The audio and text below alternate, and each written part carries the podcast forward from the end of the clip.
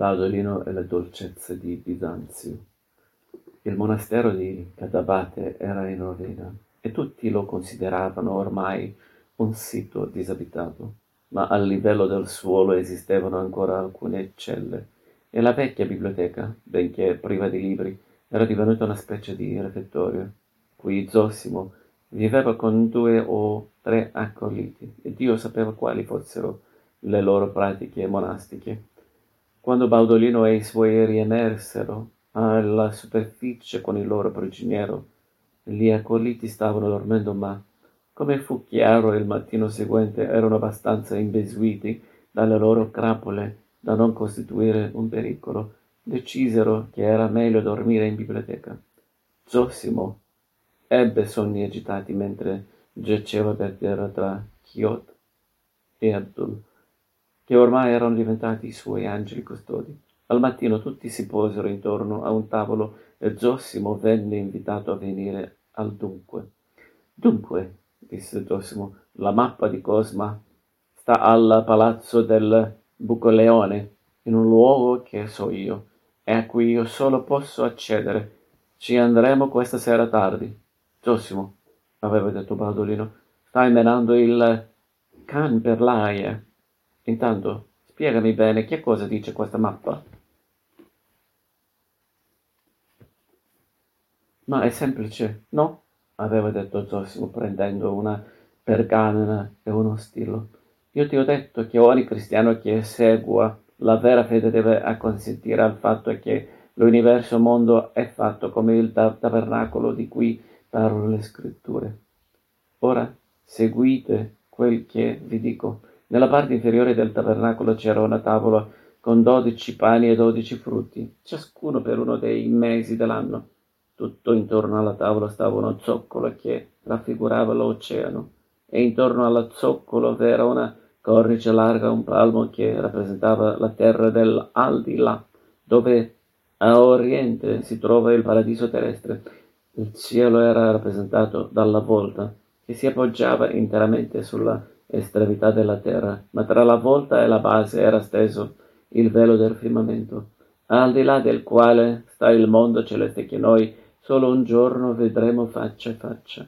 Infatti, come detto Isaia, Dio è colui che sta assiso sopra la terra, gli abitanti della quale sono come locuste, colui che come un tenue velo ha steso il cielo e l'ha spiegato come una tenda.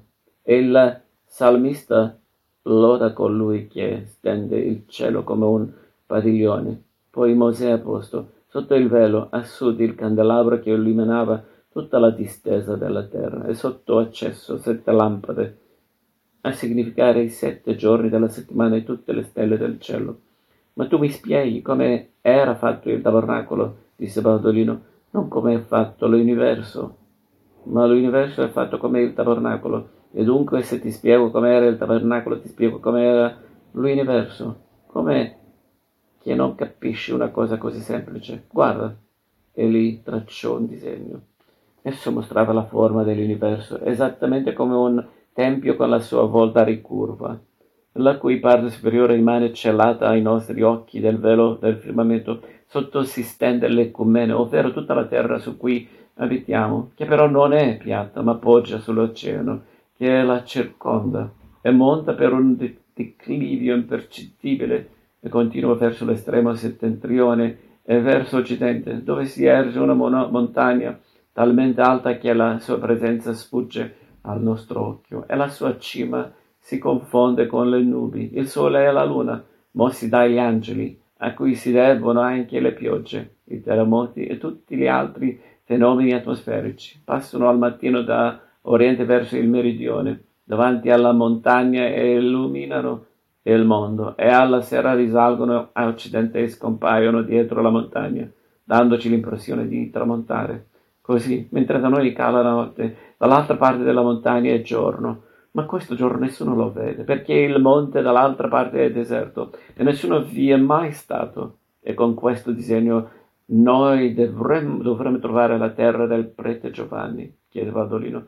Zosimo, guarda che il patto è la tua vita per una mappa buona, ma se la mappa è cattiva, i patti cambiano. Calma, calma, siccome rappresentare il tabernacolo così come la nostra arte è capace di fare vedere tutto quello che rimane coperto dalle sue pareti e dalla montagna. Cosma ha disegnato un'altra mappa che mostra la terra come se la guardassimo dall'alto, volando nel firmamento, e come forse la vedono gli angeli. Questa mappa, che viene custodita al Bucoleone, mostra la posizione delle terre che conosciamo, comprese entro la cornice dell'oceano e al di là dell'oceano le terre dove gli uomini hanno abitato prima del diluvio. Ma dopo Noè nessuno ci è mai più andato. Ancora una volta, Zosimo, disse Bradolino facendo la faccia feroce. Se tu pensi che parlando di cose che non ci fai vedere. Ma queste cose lo vedo io, le, ve- le vedo io, come se fossero qui sotto i miei occhi, e presto le vedrete anche voi con quel volto emmacciato, reso ancora più sofferto dai lividi e dalle ecchimosi che lo rendevano degno di pietà, l'occhio illuminato da cose, cose che scorgevano da lui, solo a lui. Zosimo risultava convincente anche a chi ne diffidava. Era la sua forza, commentava Valdolino Anicetta. E in questo modo lo avevo menato per il naso una prima volta, lo stavo menando ora e lo avrebbe menato per alcuni anni ancora. Era così convincente che voleva persino chiarire come si potesse con il tabernacolo di Cosma, spiegare anche gli eclissi, ma a Valdolino le eclissi non interessavano. Quello che lo convinceva era che con la vera mappa forse si poteva davvero partire, a, partire alla ricerca del prete. Va bene, disse, attendiamo la sera. Giosimo fece servire da uno dei suoi della verdura e della frutta, e al poeta che domandava se non c'era nient'altro rispose un cibo parco, uniformemente regolato, speditamente condurrà il monaco al porto della sua invulnerabilità. Il poeta gli disse di andare al diavolo, poi, vedendo che Zosimo mangiava con gran gusto, andò a guardare sotto le sue verdure e scoprì che i suoi compari gli avevano nascosto, solo per lui, dei bei pezzi di agnello grasso. Senza dire una parola scambiò i piatti. Si disponevano a passare così la giornata in attesa quando uno degli accoliti entrò con aria stralunata e riferì quanto stava accadendo. Nella notte, subito dopo il rito, Stefano Agio Cristoforita, con un drappello di armati, si era recato alla casa di Isacco Angelo, vicino al monastero del Pripleptos, o della Vergine famosa, e aveva chiamato il suo nemico a gran voce imponendogli di uscire. Anzi, stava gridando ai suoi di sfondare la porta, afferrare Isacco per la barra e farlo uscire a testa in giù. Isacco allora, per incerto e pauroso che lo valesse la voce pubblica, aveva deciso di tentare il tutto per tutto. Aveva inforcato nella corte un cavallo e a spada sguainata, quasi svestito, un poco ridicolo con un mantellino bicolore che gli arrivava appena ai lombi. Era uscito all'improvviso prendendo il nemico di sorpresa. L'aggio Cristoforita non aveva fatto in tempo a trarre la sua arma che Isacco con un solo colpo di spada gli aveva diviso la testa in due, poi si era rivolto agli schierani di quel nemico ormai bicefalo. A uno aveva portato via un orecchio, orecchio e gli altri li aveva fatti scappare impauriti. Uccidere l'uomo di fiducia dell'imperatore era stato un male estremo e richiedeva estremi rimedi. Isacco, dimostrando un grande intuito di come si dovesse trattare col popolo, si era precipitato a Santa Sofia, domandando quell'asilo che la tradizione concedeva agli omicidi, e aveva implorato a gran voce perdono per il proprio misfatto. Si era scappato le poche vesti che aveva e i peli della barba mostrava la spada ancora inseguita e, mentre chiedeva pietà, lasciava capire che aveva agito per difendere la sua vita, ricordando a tutti le malefatte dell'ucciso. Questa storia non mi piace, aveva detto Zozimo, già sconvolto per la subita morte del suo nefasto protettore, e meno ancora dovevano piacergli le notizie che arrivarono, arrivarono in seguito, e di ora in ora Isacco era stato raggiunto a Santa Sofia per personaggi illustri come Giovanni Duca. Isacco continuava ad arringare la folla che si ingrossava di ora in ora. Verso sera un grande numero di cittadini si era asserragliato con Isacco nel tempio per proteggerlo. Qualcuno stava incominciando a mormorare che bisognava farla finita con il tiranno, che Isacco, come aveva affermato la negromanzia di Zosimo, preparasse da tempo il suo colpo o che felicemente approfittasse di un passo falso dei suoi nemici. Era chiaro che ormai il trono di Andronico vacillava ed era altrettanto chiaro che in quella situazione sarebbe stato folle cercare di entrare nel palazzo reale, che poteva diventare da un momento all'altro un pubblico macello. Tutti furono d'accordo che occorreva attendere gli eventi a Catapate. Il mattino dopo metà dei cittadini si era riversata per le strade chiedendo a gran voce che Andronico venisse imprigionato e Isacco eletto al sole imperiale. Il popolo aveva dato l'assalto alle prigioni pubbliche, liberando molte vittime innocenti del tiranno e di cassato illustre, che si erano subito unite alla sommossa. Ma più che sommossa era ormai una rivolta, una rivoluzione, una presa del potere. I cittadini giravano armati per le strade, chi con spada e corazza, chi con mazze e bastoni, alcuni di essi, tra cui molti dignitari dell'impero, che avevano giudicato fosse giunto il momento di scegliersi un altro autocrate. Avevano calato la corona di Costantino il Grande, che pendeva sopra l'altare maggiore del Tempio, e avevano incoronato Isacco.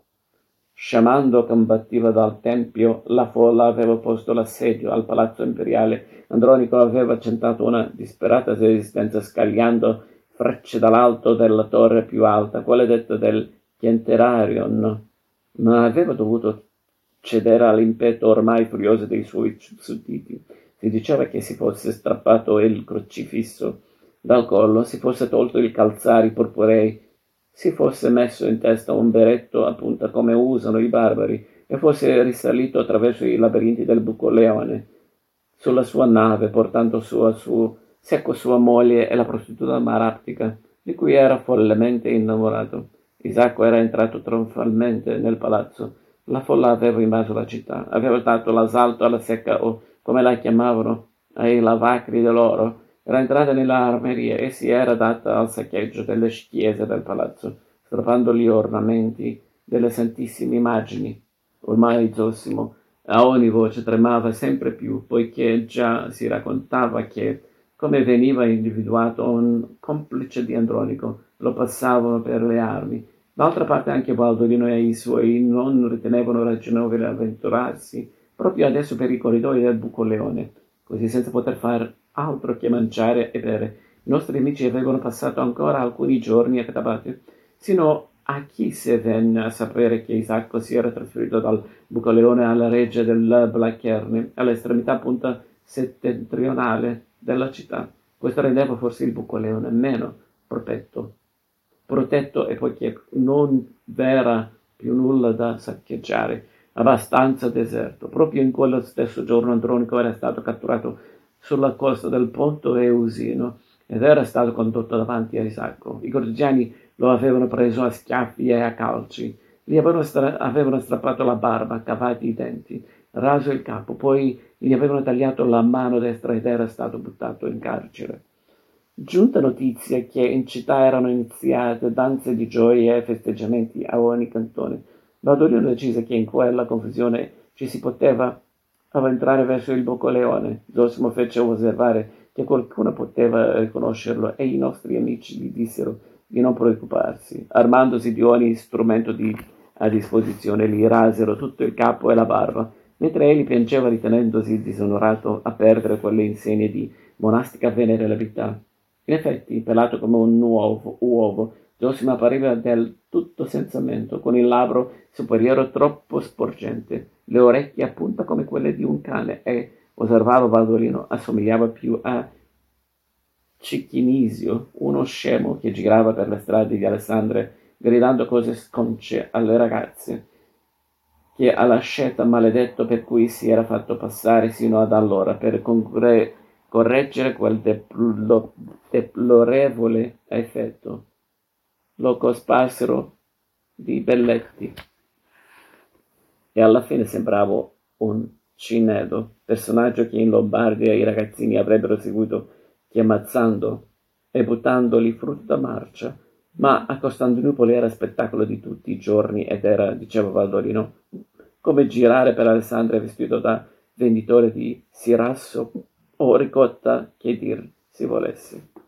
Avevano attraversato la città e avevano visto passare issato a catene su un camello rognoso, Andronico più spelato della sua cavalcatura, quasi svestito, con un immondo grumo di stracci sanguinanti sul polso monco della mano destra e sangue rappresso sulle guance smagrite, perché gli avevano appena cavato un occhio intorno a lui i più disperati degli abitanti di quella città, di cui era stato tanto a lungo signore e autocrate sal- salsicciai con ciapelle e avanzi d'ogni taverna, assembrandosi come sciami di moschie primavera intorno a uno sterco di cavallo. Lo coprivano alla testa con le loro mazze, li infilavano nelle narici strementi di bue, li strizzavano sul naso spugne imbevute di piscio bovino, li infilavano spiedi nelle gambe i più miti, li tiravano sassi chiamandolo cane rabbioso e filo di cagna in calore dalla finestra di un bordello,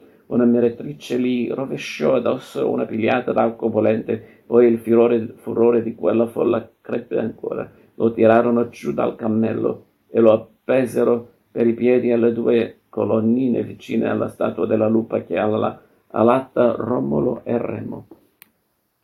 Andronico si comportò meglio dei suoi carnefici, senza cacciare un lamento. Si limitava a mormorare Kyrie eleison, Kyrie eleison, e chiedeva perché spezzavano una catena già infranta, appeso come era venne spogliato del poco che ancora aveva addosso, uno con la spada gli tagliò via di netto i genitali, un altro gli piantò una lancia nella bocca impalandolo sino alla viscere, mentre un altro lo impallava dall'anno in su.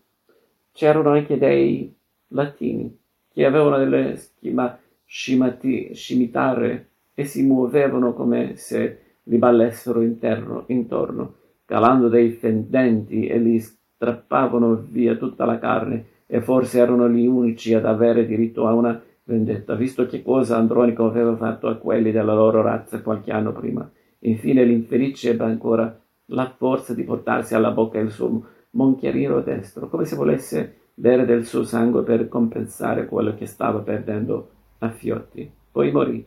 Fuggiti da quel spettacolo, i nostri avevano tentato di arrivare a Bucheleone, ma già nei pressi si hanno, erano resi conto che era impossibile accedervi.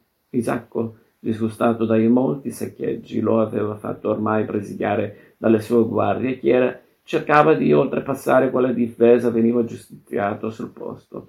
Tu passi lo stesso, Dosimo, disse Vadorino, è semplice. Entri, prendi la mappa e ce la porti. E se mi tagliano la colla? Se non vai, te la tagliamo io. Il mio sacrificio avrebbe senso se nel palazzo ci fosse la mappa, ma a dire la verità, laggiù la mappa non c'è. Vadolino lo aveva guardato come se non potesse rendersi conto di tanta sfacciataggine. Ah, aveva ruggito. E ora finalmente dici la verità. E perché hai continuato a mentire sino a ora? cercavo di guadagnare tempo. Guadagnare tempo non è peccato, il peccato è per il monaco perfetto è perderlo. Noi lo ammazziamo subito qui sul posto, disse allora il poeta. È il momento giusto in questo carnaio, nessuno ci fa caso. Decidiamo chi la strozza e via. Un momento di sozzosimo. Il Signore ci insegna come astenerci dall'opera che non ci conviene. Ho mentito, è vero, ma per ragioni di bene. Ma quale bene? urlò Baldolino esasperato. Il mio, rispose Zossimo. Avevo ben diritto di proteggere la mia vita, dato che intendevate togliarmela, il monaco come i cherubini e i serafini. Deve essere tutto coperto di occhi, ovvero, così io intendo il detto dei santi padri del deserto, deve es- esercitare l'accortezza e l'astuzia nei confronti del nemico. Ma il nemico di cui parlavano i tuoi padri era il diavolo, non noi, urlò ancora Badolino. Diversi sono gli stratagemmi dei demoni, appaiono in sogno, eh, creano allucinazioni, si insegna, ins, ingegnano a ingannarci, si trasformano in angeli di luce e ti risparmiano per ispirarti una sicurezza mezzoneria. Che cosa avresti fatto al posto mio? E che cosa farai ora tu? Greculo schifoso, per avere ancora una volta la vita salva. Vi dirò la verità, come è il mio costume. La mappa di Cosma certamente esiste, e io l'ho vista con questi miei occhi. Dove sia ora non so, ma giuro che la porto stampata in testa qui, e si batteva la fronte sgombra dalla sua zazzera. Potrei dirti giornata per giornata le distanze che ci separavano dalla terra del prete Giovanni. Ora è evidente che io non posso restare in questa città e che non avete mai bis- più bisogno di starvi neppure voi, visto che siete arrivati per prendere me e mi avete e per trovare la mappa e non l'avrete. Se voi mi ammazzate, non vi rimane nulla. Se mi portate con voi, vi giuro sui Santissimi Apostoli che sarò vostro schiavo e dedicherò, dedicherò i miei giorni a tracciarvi un itinerario che vi porterà dritti alla terra del prete. Risparmiandomi la vita non avete nulla da perdere, salvo una bocca in più da sfamare. Uccidendomi avrete perduto tutto, prendere o lasciare. Questo è lo sfacciato più sfacciato che abbia mai incontrato in vita mia, disse Barborone, e gli altri conven- convennero. Zosimo in silen- attendeva in silenzio. Compunto. Rabbi Solomon tentò di dire, il santo, che sempre benedetto sia, ma Baldolino non lo lasciò finire, basta con i proverbi. Che ne dice già troppi questo marpione? È un marpione, ma ha ragione lui, dobbiamo portarcelo dietro, altrimenti Federico ci vede tornare a mani vuote e pensa che col suo denaro ci siamo crogiolati nelle dolcezze dell'Oriente. Torniamo almeno con un prigioniero, ma tu, Zosimo, giura, giura che non cercherai di giocarci un altro tiro. Lo giuro su tutti e dodici santissimi apostoli, disse Zosimo. Undici, undici, disgraziato, gli gridava Balduino offrandole per la veste, afferrandolo per la veste. Se dici dodici ci sta dentro anche Giuda. E va bene, undici. Così disse Niceta. Questo fu il tuo primo viaggio a Bisanzio. Non mi stupirei, dopo quello che vi ha visto, che tu considerassi quello che ora accade come un lavacro purificatore. Credi, signor Niceta, disse Baldolino, a me i lavacri purificatori, come dici tu, non sono più mai piaciuti. Alessandria sarà ancora un borgo miserabile, ma da noi, quando qualcuno che comanda non ci piace, gli diciamo buonasera e ci facciamo un altro console. Anche Federico sarà stato allora collerico ma quando i suoi cucini gli davano noia, non li evirava, gli davo un ducato in più. Ma la storia non è questa, è che ero già ai confini estremi della cristianità. Mi sarebbe bastato proseguire verso est o verso sud e avrei trovato le Indie, ma ormai avevamo finito il nostro denaro e per poter andare a Oriente dovevo tornare in Occidente. Avevo ormai 43 anni, inseguivo il prete Giovanni da quando non ne avevo sedici o giù lì e ancora una volta ero costretto a rimandare il mio viaggio.